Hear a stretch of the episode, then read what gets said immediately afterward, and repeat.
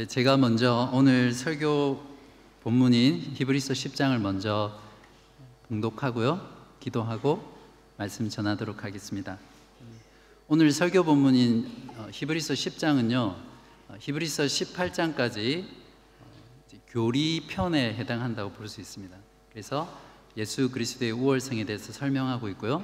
19장부터 19절부터 25절까지는 그 다음으로 넘어가는 중요한 전환이 되고 그리고 그 이후에는 그러면 우리가 어떻게 살아야 하는가 정도로서 실천편에 해당하겠습니다. 그런 어, 문맥을 이해하고 오늘 본문을 들으시면 감사하겠습니다. 히브리서 10장 말씀입니다. 율법은 장차 올 좋은 일의 그림자일 뿐이요 참 형상이 아니므로 해마다 늘 드리는 같은 제사로는 나아오는 자들을 언제나 온전하게 할 수 없느니라 그렇지 아니하면 섬기는 자들이 단번에 정결하게 되어 다시 죄를 깨닫는 일이 없으리니 어찌 제사 드리는 일을 그치지 아니하였으리요 그러나 이 제사들에는 해마다 죄를 기억하게 하는 것이 있나니 이는 황소와 염소의 피가 능히 죄를 없이 하지 못함이라. 그러므로 주께서 세상에 임하실 때에 이르시되 하나님이 제사와 예물을 원하지 아니하시고 오직 나를 위하여 한 몸을 예비하셨도다. 번제와 속죄제는 기뻐하지 아니하시나니 이에 내가 말하기를 하나님이여 보시옵소서 두루마리 책에 나를 가리켜 기록된 것과 같이 하나님의 뜻을 행하러 왔나이다 하셨느니라. 위에 말씀하시기를 주께서는 제사와 예물과 번제와 속죄제는 원하지도 아니하고 기뻐하지도 아니하신다 하셨고 이는 다 율법을 따라 드리는 것이라 그 후에 말씀하시기를 보시옵소서. 내가 하나님의 뜻을 행하러 왔나이다 하셨으니 그 첫째 것을 패하심은 둘째 것을 세우려 하심이라.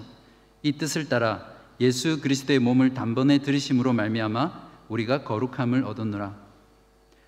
제사장마다 매일 서서 섬기며 자주 같은 제사를 드리되 이 제사는 언제나 죄를 없게 하지 못하거니와 오직 그리스도는 죄를 위하여 한 영원한 제사를 드리시고 하나님 우편에 앉으사 그 후에 자기 원수들을 자기 발등상이 되게 하실 때까지 기다리시나니 그가 거룩하게 된 자들을 한 번의 제사로 영원히 온전하게 하셨느니라. 또한 성령이 우리에게 증언하시되 주께서 이르시되 그날 후로는 그들과 맺을 언약이 이것이라 하시고 내 법을 그들의 마음에 두고 그들의 생각에 기록하리라 하신 후에 또 그들의 죄와 그들의 불법을 내가 다시 기억하지 아니하리라 하셨으니 이것들을 사하셨은즉 다시 죄를 위하여 제사 드릴 것이 없느니라. 그러므로 형제들아 우리가 예수의 피를 힘입어 성소에 들어갈 담력을 얻었나니 그 길은 우리를 위하여 휘장 가운데로 열어 놓으신 새로운 살 길이요. 휘장은 곧 그의 육체니라. 또 하나님의 집 다스리는 큰 제사장이 계심에 우리가 마음의 뿌림을 받아 악한 양심으로부터 벗어나고 몸은 맑은 물로 씻음을 받았으니 참 마음과 온전한 믿음으로 하나님께 나아가자 또 약속하시는 이는 이쁘시니 우리가 믿는 도리의 소망을 움직이지 말며 굳게 잡고 서로 돌아보아 사랑과 선행을 격려하며 모이기를 피하는 어떤 사람들의 습관과 같이 하지 말고 오직 권하여 그날이 가까움을 볼수록 더욱 그리하자. 우리가 진리를 아는 지식을 받은 후 짐짓 죄를 범한 즉 다시 속죄하는 제사가 없고 오직 무서운 마음으로 심판을 기다리는 것과 대적하는 자를 태울 맹렬한 불만 있으리라. 모세의 법을 패한 자도 두세 증인으로 말미암아 불쌍히 여김을 받지 못하고 죽었거든 하물며 하나님의 아들을 짓밟고 자기를 거룩하게 한 언약의 피를 부정한 것으로 여기고 은혜의 성령을 욕되게 하는 자가 당연히 받을 형벌은 얼마나 더 무겁겠느냐? 너희는 생각하라. 원수 갚는 것이 내게 있으니 내가 갚으리라 하시고 또다시 주께서 그의 백성을 심판하리라 말씀하신 것을 우리가 아노니 살아계신 하나님의 손에 빠져 들어가는 것이 무서울 진저. 전날에 너희가 빛을 받은 후에 고난의 큰 싸움을 견디어낸 것을 생각하라. 혹은 비방과 환란으로서 사람에게 구경거리가 되고 혹은 이런 형편에 있는 자들과 사귀는 자가 되었으니 너희가 갇힌 자를 동정하고 너희 소유를 빼앗기는 것도 기쁘게 당한 것은 더 낫고 영구한 소유가 있는 줄 알미라. 그러므로 너희 담대함을 버리지 말라. 이것이 큰 상을 얻게 하느니라. 너희에게 인내가 필요함은 너희가 하나님의 뜻을 행한 후에 약속하신 것을 받기 위함이라. 잠시 잠깐 후면 오실 리가 오시리니 지체하지 아니하시리라. 나의 의는 믿음으로 말미암아 살리라. 또한 뒤로 물러가면 내 마음이 그를 기뻐하지 아니하리라 하셨느니라. 우리는 뒤로 물러가 멸망할 자가 아니요 오직 영혼을 구원함에 이르는 믿음을 가진 자니라. 아멘. 제가 기도하겠습니다. 거룩하시며 자비로우신 하나님, 이 시간 저희들에게 말씀하여 주시옵소서. 영생이 오직 주께만 있사오니 우리들이 오직 주님의 말씀 앞에, 말씀 앞에 섰사옵나이다. 하나님의 말씀이 우리들에게 선포될 때 우리 모두의 우리 모두 주님을 더욱 열렬히 바라보는 시간 되게 하시고 주님을 향한 사랑과 거룩한 삶에 대한 열망으로 나아가는 이 시간 되게 하여 주옵소서. 예수 그리스도의 이름으로 기도하옵나이다. 아멘.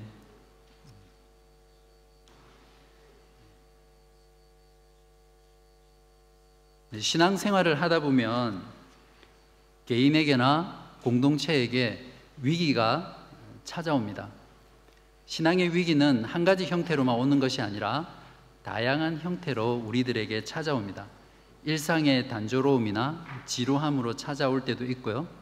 때로는 내가 믿는 신앙에 대해서 회의가 들거나 또는 신앙생활에 낭망을 할 때 오기도 합니다. 때로는 영적인 게으름이나 때로는 사람을 통해서 오기도 합니다. 또 어떨 때는 믿음을 열심히 지키며 살아갔는데 내가 감당하기에 너무 고통의 크기가 클 때 나의 신앙으로 감당하기 어려운 그런 환란과 시련이 나에게 올 때 또한 우리의 신앙은 흔들리게 되고 위기가 찾아옵니다. 여러분은 이렇게 신앙의 위기가 찾아왔을 때 어떤 방식으로 또 어떻게 위기를 이기고 신앙생활에서 승리하고 계십니까?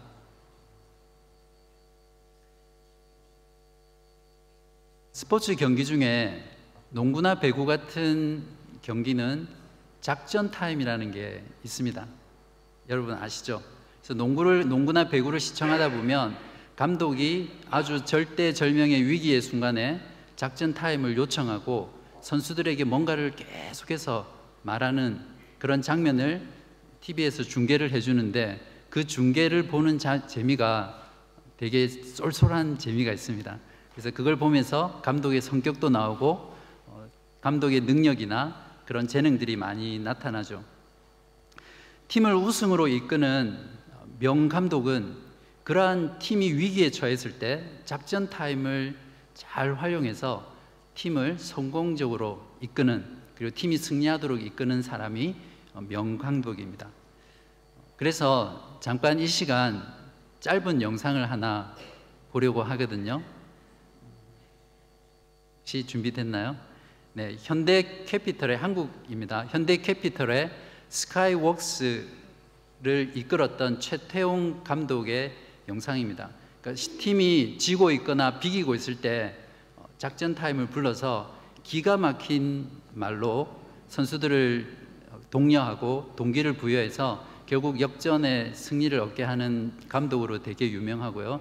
그래서 이 사람이 그때 작전 타임에 했던 그 메시지를 모으면 하나의 책이 될 정도로 그런 명언이 된 영, 상입니다 한번 잠깐 보시겠습니다.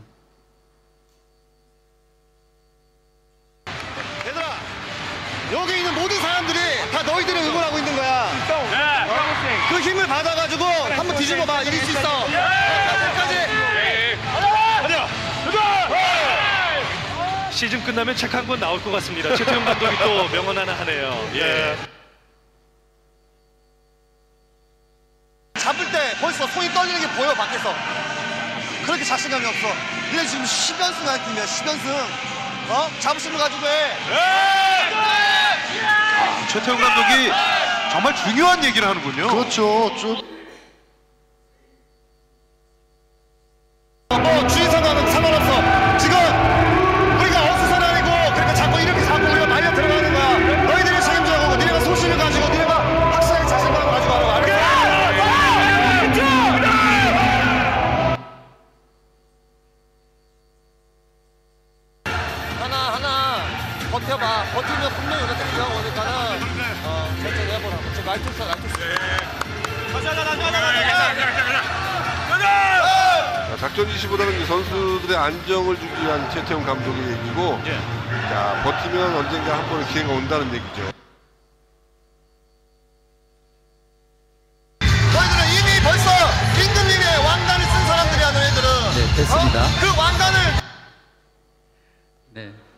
어떻게 재밌으셨어요? 네, 어, 잘 안 보이셨을지 모르겠지만 스코어가 나와 있는 걸 보면 거의 마지막 세트에 현대캐피탈 팀이 지고 있거나 비기고 있을 때 작전 타임을 불러서 최태웅 감독이 지시를 하는 그런 장면들이거든요. 별 볼 일 없던 그 팀을 이런 어, 명 감독이 위기의 순간에 작전 타임을 적절하게 활용해서 현대 캐피탈을 어, 2연승 챔피언전에 어, 우승을 하게 만들었고 본인 자신도 최연소 우승 감독이 될 정도로 유명한 감독이었습니다. 어, 제가 설교를 준비하면서 어, 설교의 주제를 찾는 중에 계속해서 반복해서 말씀을 읽는 중에 본문 속에 나타난 하나님의 모습이 저에게 떠올랐습니다. 어떤 모습이었을까요? 네, 방금 보셨던 그런 최태웅 감독처럼 어, 당시 초대교회 성도들이 유대인들의 잘못된 교리에 대한 주장과 또 그들의 핍박과 로마 제국의 극한 어, 핍박 가운데 신앙이 흔들리고 공동체의 신앙의 위기가 왔을 때 하나님께서 그들을 작전 타임을 요청하시고 그들을 불러서 승리할 수 있는 역전의 메시지를 주고 계시는 그런 모습이 저에게 이렇게 보였습니다. 그래서 오늘 설교를 어, 이러한 내용을 가지고 어, 여러분들과 함께 나누려고 합니다. 자, 그러면 하나님께서 위기에 처한 신앙의 공동체의 작전 타임을 부르시고 우리들에게 주시는 승리를 위한 역전의 메시지는 어떤 것들이 있는지 살펴보도록 하겠습니다. 첫 번째 승리를 위한 하나님의 역전의 메시지는 이렇게 뛰어라는 것입니다. 작전 타임을 요청한 감독에게 굉장히 중요한 역할은 무엇이냐면 그들이 지금까지 경기를 했던 내용들을 관찰하고 면밀하게 분석한 뒤에 경기 시간이 끝나기까지 남은 시간 동안 이들이 어떻게 뛰어야 하는지를 알려주고 경기의 방법을 가르쳐 주는 것이 작전 타임을 요청한 감독의 굉장히 중요한 역할입니다. 마찬가지로 오늘 성경 본문도 승리를 위해서 믿음의 경기를 뛰고 있는 믿음의 선수들에게 어떻게 믿음의 경기를 해야 하는지 경기의 방법을 세 가지로 제시하고 있습니다. 먼저 첫 번째 경기 방법은 하나님께 나아가는 것입니다. 작전 타임이 요청되면 모든 선수들은 감독 앞에 나아갑니다. 신앙의 위기에 처했을 때 하나님께서 우리를 그 작전 타임으로 부르실 때는 우리의 어떤 모습과 상관없이 우리의 감독 대신 하나님 앞에 먼저 나아가야 합니다. 신앙의 위기를 극복하는 첫 걸음은 하나님께 나아가서 하나님의 말씀을 듣는 것입니다. 10장 19절부터 22절까지를 함께 읽어 보시겠습니다. 시작. 그러므로 형제들아 우리가 예수의 피를 힘입어 성소에 들어갈 담력을 얻었나니 그 길은 우리를 위하여 휘장 가운데로 열어 놓으신 새로운 살 길이요 휘장은 곧 그의 육체니라 또 하나님의 집 다스리는 큰 제사장이 계심에 우리가 마음의 뿌림을 받아 악한 양심으로부터 벗어나고 몸은 맑은 물로 씻음을 받았으니 참 마음과 온전한 믿음으로 하나님께 나아가자. 오늘 본문은 죄인인 우리가 어떻게 거룩하신 하나님 앞에 나아갈 수 있다고 다시 말씀해 주고 계십니까? 오늘 본문에서 저자는 하나님께 나아갈 수 있는 우리의 근거로 우리에게 큰 제사장 예수 그리스도가 있다는 것을 근거로 들고 있습니다. 어떤 큰 제사장입니까? 사실 여기 19절, 19절에서 나오는 그러므로는 바로 앞에 있는 10장 1절부터 18절까지를 받는 내용이 아니고요. 4장 14절부터 시작된 우월하신 대제사장 예수 그리스도를 설명하는 그 본문에 있는 모든 내용을 가리키는 내용입니다. 그래서 5장에서는 어떤 내용이었습니까? 예수 그리스도만이 하나님께 임명받은 대제사장이시고 7장에서는 멜기세덱의 반차를 따라 높고 영원하신 대제사장이 예수 그리스도라는 것을 우리가 봤고요. 그리고 8장부터 오늘 10장 18절까지는 예수 그리스도는 더 좋은 언약, 새 언약의 중보자이시며 더 나은 제사, 더 나은 속죄 제사를 드리신 제사장이라는 것을 말하고 있습니다. 이렇게 큰 제사장이 바로 우리에게 있다는 것이죠. 오늘 본문의 10장 1절부터 18절의 내용은 조금 전 말씀드린 대로 8장과 9장과 연결되는 하나의 주제의 내용이거든요. 그래서 동일하게 율법으로 드린 제사는 그림자일 뿐이며 예수 그리스도가 드린 그 제사만이 참 형상이라는 것을 다시 한번 말씀해 주고 있습니다. 10장 10절부터 13절을 한번 보시겠습니까? 이 뜻을 따라 예수 그리스도의 몸을 단번에 들이심으로 말미암아 우리가 거룩함을 얻었노라. 제사장마다 매일 서서 섬기며 자주 같은 제사를 드리되 이 제사는 언제나 죄를 없게 하지 못하거니와 오직 그리스도는 죄를 위하여 한 영원한 제사를 드리시고 하나님 우편에 앉으사 14절입니다. 그가 거룩하게 된 자들을 한 번에 제사로 영원히 온전하게 하셨느니라. 그림자였던 율법이 하지 못한 것을 참 형상인 예수 그리스도의 제사는 제사 드리는 자를 단번에 완전하게 하셨다는 거죠. 즉 예수 그리스도의 제사는 온전한 제사이기 때문에 율법이 드리는 제사와 비교할 수 없을 만큼 우월하다는 것을 오늘 본문 1장 1절에서 18절까지 말씀해 주고 있습니다. 그러므로 예수님의 피로 드린 그 제사는 우리들의 양심을 깨끗하게 하였고 그것으로 인해서 온전한 믿음을 가지고 즉 어, 양심은 믿음을 담는 그릇이라고 말을 했거든요. 그래서 우리가 온전한 믿음, 양심이 깨끗해졌기 때문에 우리는 온전한 믿음을 가지고 하나님께 나아갈 수 있다고 성경은 말씀하고 있습니다. 22절에 그게 나와 있는데요. 우리가 마음의 뿌림을 받아 악한 양심으로부터 벗어나고 몸은 맑은 물로 씻음을 받았으니 참 마음과 온전한 믿음으로 하나님께 나아가자. 승리하는 신앙을 위해 우리가 싸워야 할 믿음의 경기 방법은 무엇보다 우리에게 큰 제사장이 있다는 것을 알고 그분을 의지해서 하나님 앞에 담대히 나아가는 것에서 시작합니다. 다음으로 승리를 위한 믿음의 경기 방법은 소망을 소망의 고백을 굳게 붙잡는 것입니다. 23절입니다.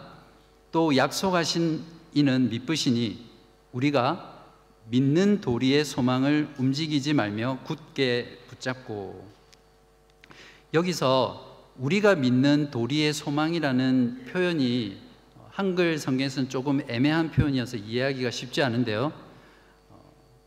원문이나 아니면 영어 성경 번역본을 보면 우리의 소망의 고백이라고 이렇게 표현해야 정확한 표현입니다. 우리가 붙잡는 게 도리의 소망이 아니라 소망을 고백하는 내용입니다. 그러니까 소망의 고백을 우리가 꽉 붙잡아야 된다는 것이죠. 이 말은 예수 그리스도를 통해 하나님께 나아간 성도들은 서로가 믿는 서로의 믿음을 통해서 소망하는 것이 무엇인지를 고백하고 함께 고백하고 그 고백을 꽉 붙잡으라는 그런 뜻입니다. 여기서 우리가 알 수 있는 것은 교회라는 것은 신앙을 함께 고백하는 신앙 고백 공동체라는 것이죠. 우리가 믿는 우리가 믿음으로 소망하는 것은 우리 안에만 움켜쥐고 우리 속에서만 가지고 있는 것이 아니라 그것이 교회로 모였을 때 고백되어져야 됩니다. 그러므로 동일한 믿음을 고백하는 것은 정말 중요합니다. 만약에 우리의 고백이 다 다르다고 하면 혹은 우리가 고백하는 것이 선명하지 않고 분명하지 않다고 하면 우리가 붙잡을 수 있는 고백이 없잖아요. 그래서 우리가 동일한 믿음으로 동일한 소망으로 함께 같은 것을 고백하는 이 고백의 행위는 정말 중요합니다. 그렇다면 우리는 어떻게 소망의 고백을 꽉 붙잡을 수 있습니까? 성도가 만나서 교제하는 모든 시간이 사실은 고백을 붙잡는 시간입니다. 그렇죠. 그러나 특별히 지금 여러분들이 모인 것처럼 교회로 주일날 모이는 이 모임은 신앙 고백을 붙잡는 절정의 시간입니다.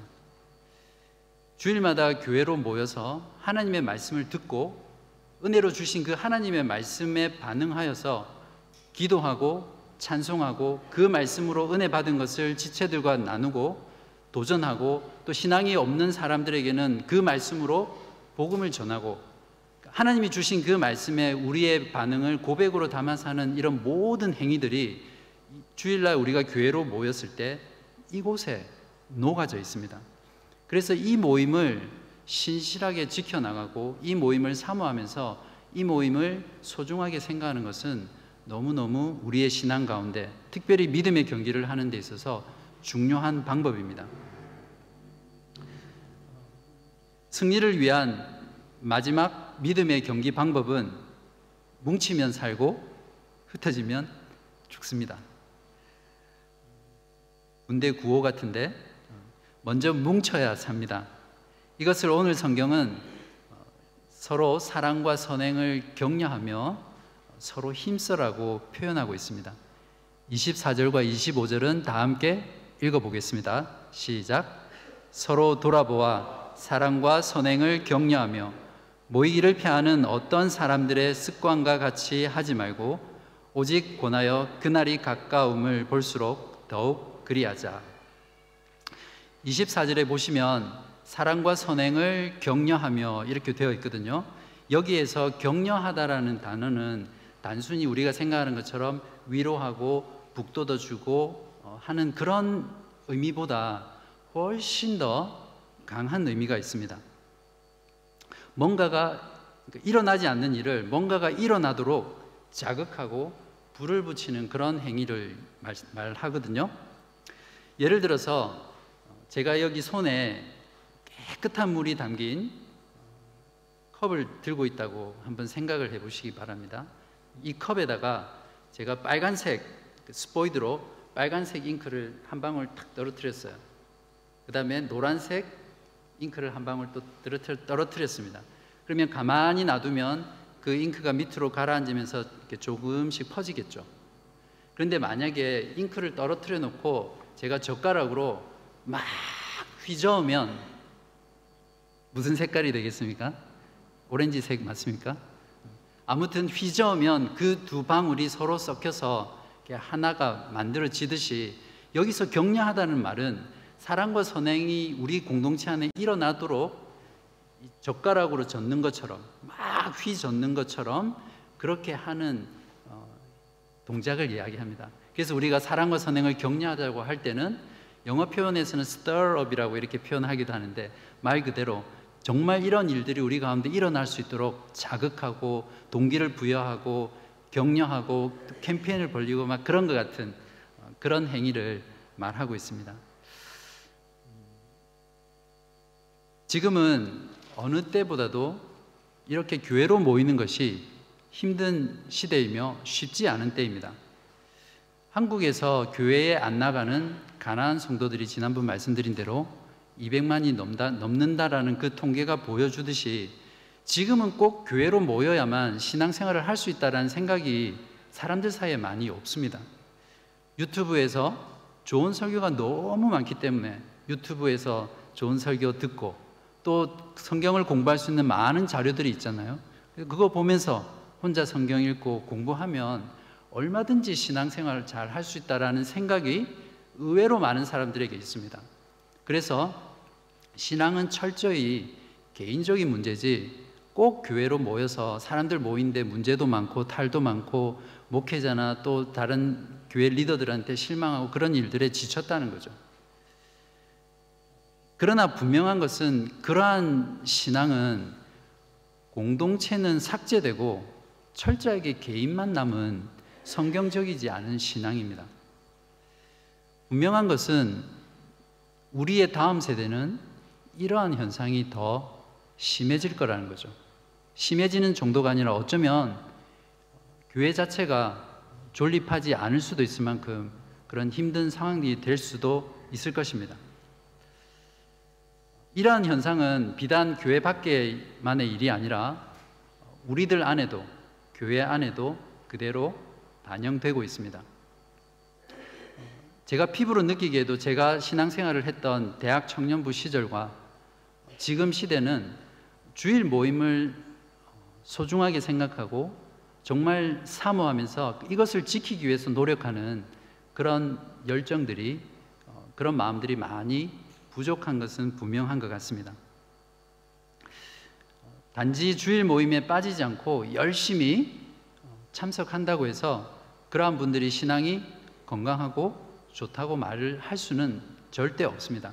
얼마든지 자기 열심과 자기 만족과 그리고 자기를 드러내기 위해서 그렇게 열심을 추구할 수 있습니다. 하지만 교회로 모이는 일을 중요하게 생각하지 않거나 삶의 우선순위를 두고 이 모임을 참여하기 위해서 수고하고 애쓰고 노력하는 그런 노력들이 없는 사람들의 경우에는 그 신앙이 건강하다고 말하기 어렵습니다. 그렇기 때문에 제 생각에는 교회로 모이는 것에 대한 태도와 사모함과 열심이 지금 그 사람의 신앙의 상태를 보여주는 신앙의 온도계와 마찬가지라고 저는 생각합니다. 만일 여러분 가운데 주일날 교회로 모이는 것에 대한 사모함이 부족하고 마치 시계추가 왔다 갔다 하듯이 습관적으로 형식적으로 모임에 참석한다든지 모이고자 하는 그런 열망이 어, 우리 안에 식어 있거나 부족하다면 그러한 분들은 지금 신앙에 빨간불이 켜진 겁니다. 신앙의 위기 가운데 있을 가능성이 굉장히 높습니다. 두 번째로 오늘 또한 오늘 성경은 우리가 모이기를 힘써야 될 이유로 종말이 다가오고 있기 때문이라고 제시합니다. 그렇기 때문에 성도의 모임은 항상 종말론적 신앙을 베이스로 깔고 있습니다. 종말이 가까워 오기 때문에 우리는 더 모이기를 힘써야 하고 모여서 서로 사랑과 선행으로 격려하기를 매우 매우 힘쓰고 애쓰고 노력해야 된다는 그런 말이죠. 26절부터 31절까지는 우리가 뭉치지 않고 흩어졌을 때에 신앙의 패배가 어떤 건지를 잘 보여줍니다.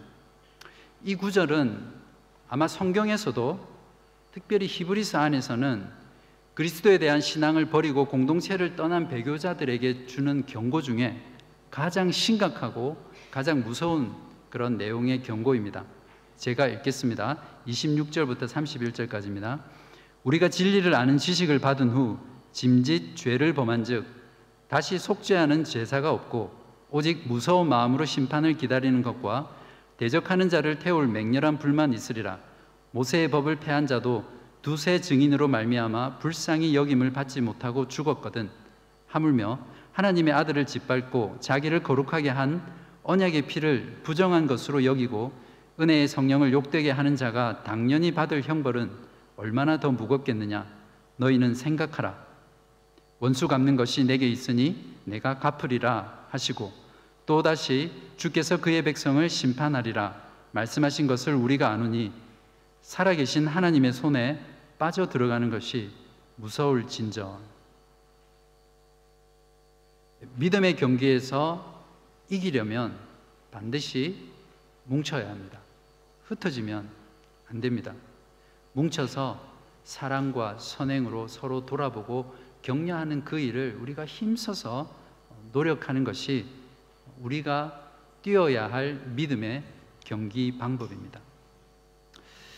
지금까지 우리는 이렇게 뛰어라는 첫 번째 승리의 메시지에서 승리의, 승리를 위한 경기 방법 세 가지를 살펴보았습니다.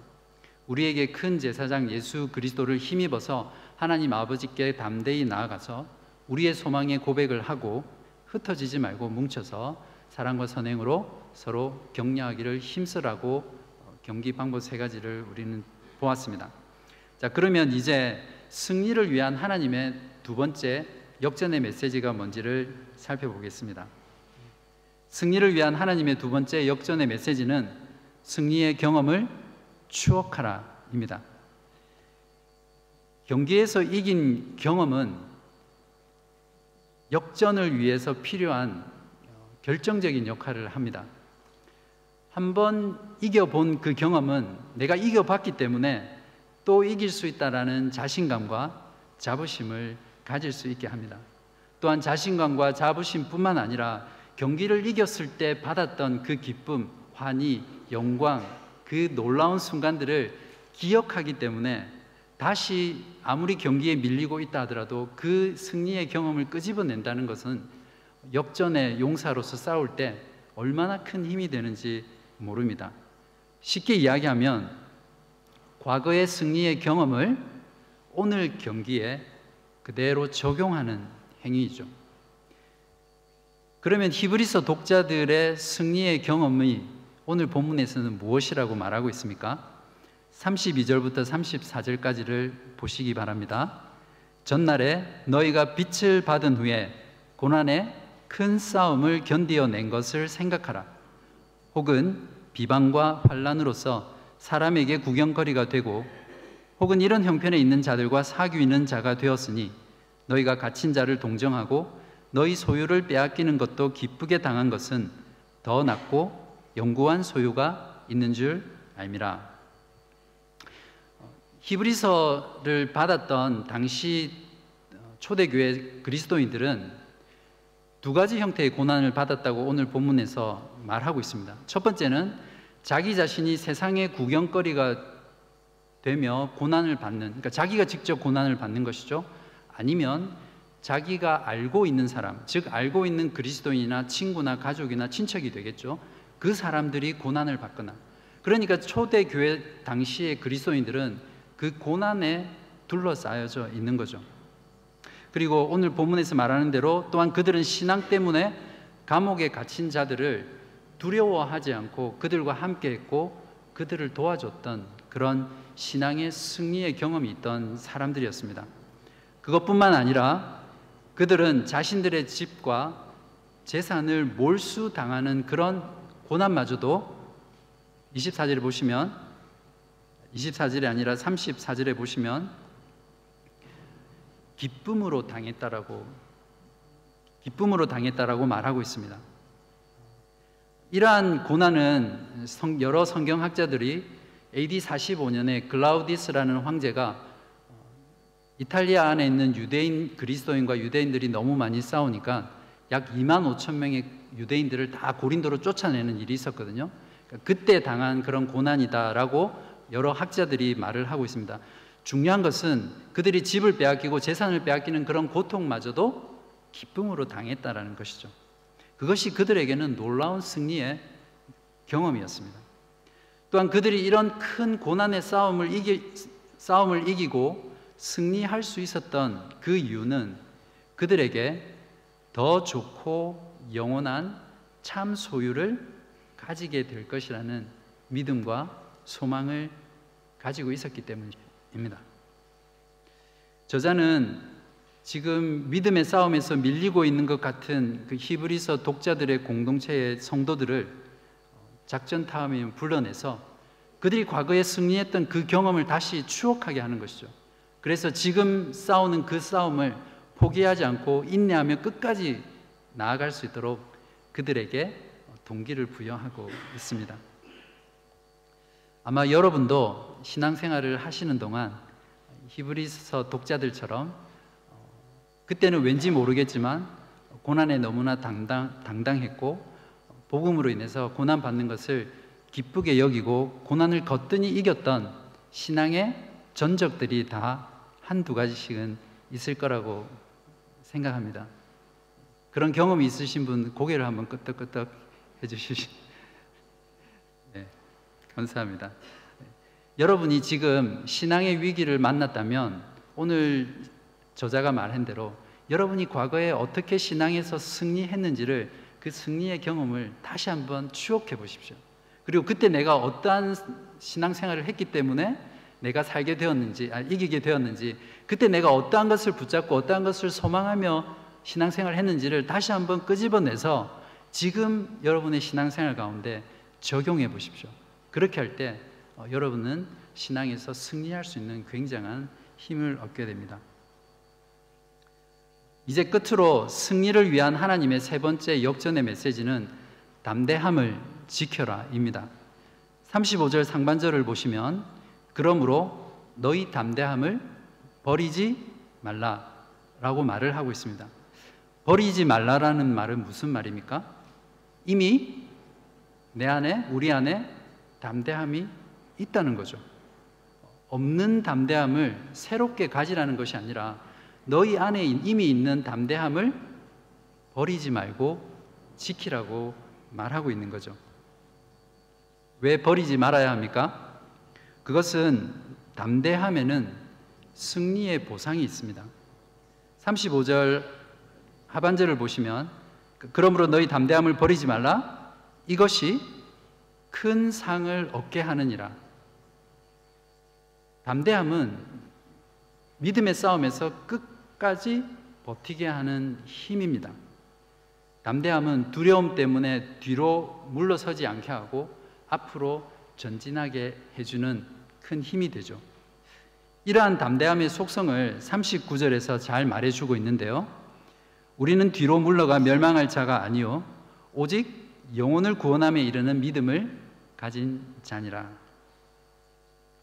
그렇기 때문에 담대함과 승리의 보상은 패키지입니다. 패키지. 여러분 떠먹는 요구르트 먹어보셨어요? 드셔보셨어요? 떠먹는 요구르트를 사면 그 안에 숟가락도 같이 붙어 있거든요. 그러니까 둘이 하나인 거죠. 그래서 담대함이라는 것은 결국 승리의 보상이 같이 보장되어 있는 그런 패키지 같은 그런 어, 것입니다.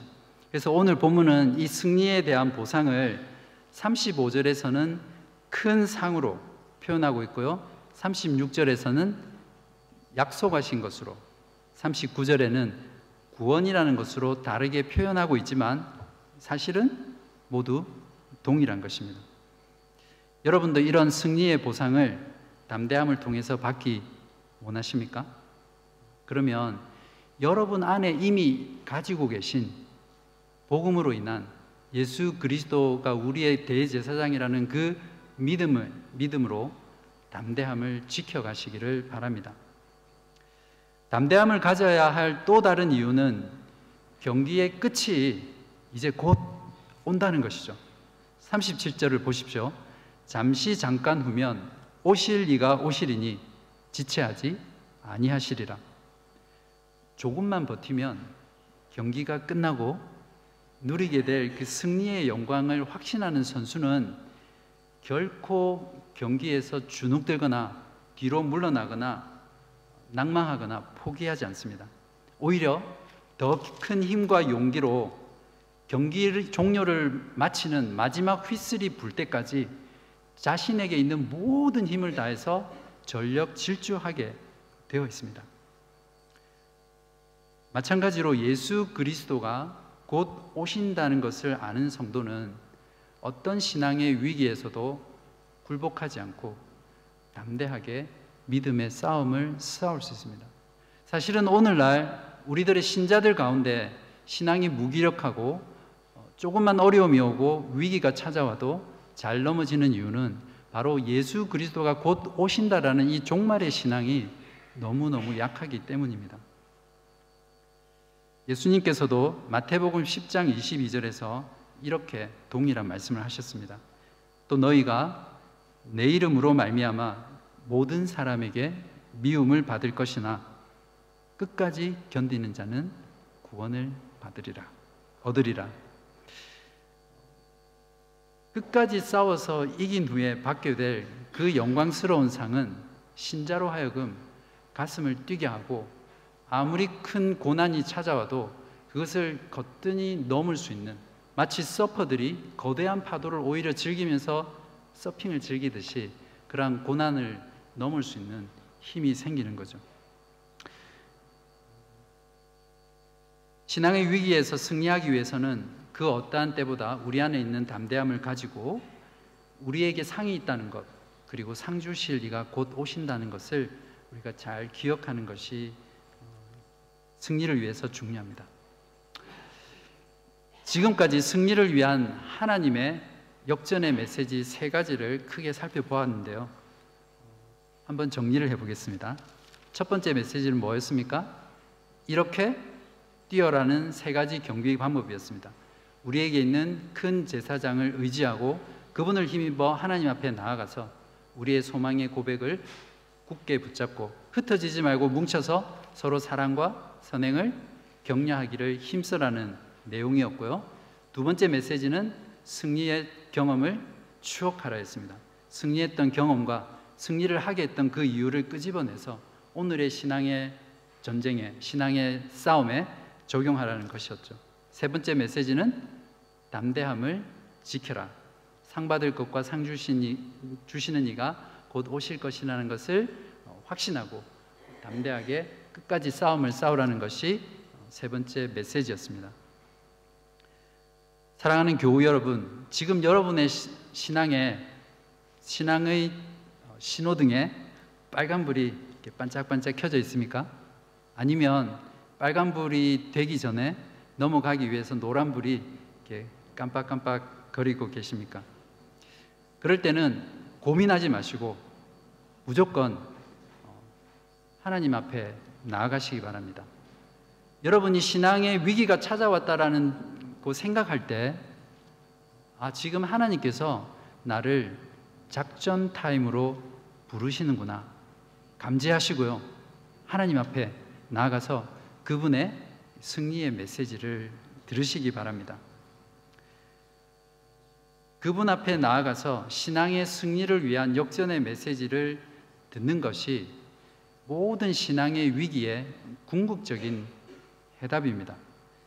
승리를 위한 하나님의 역전의 메시지를 우리의 가슴 가운데 품고 날마다 승리하는 신앙생활 하시기를 주님의 이름으로 간절히 소망합니다. 기도하시겠습니다.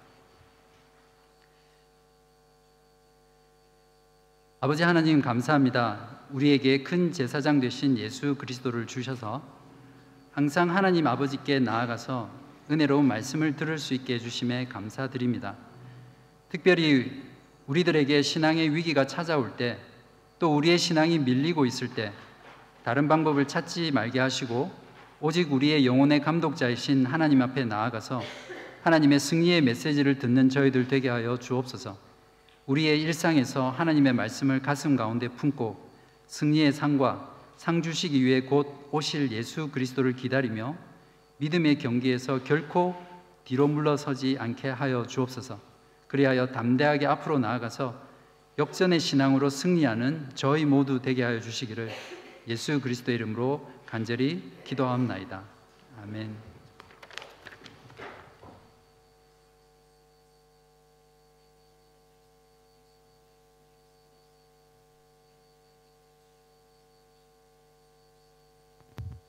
자리에서 일어나셔서 찬송가 주 예수보다 더 귀한 것은 없네 함께 부르시겠습니다.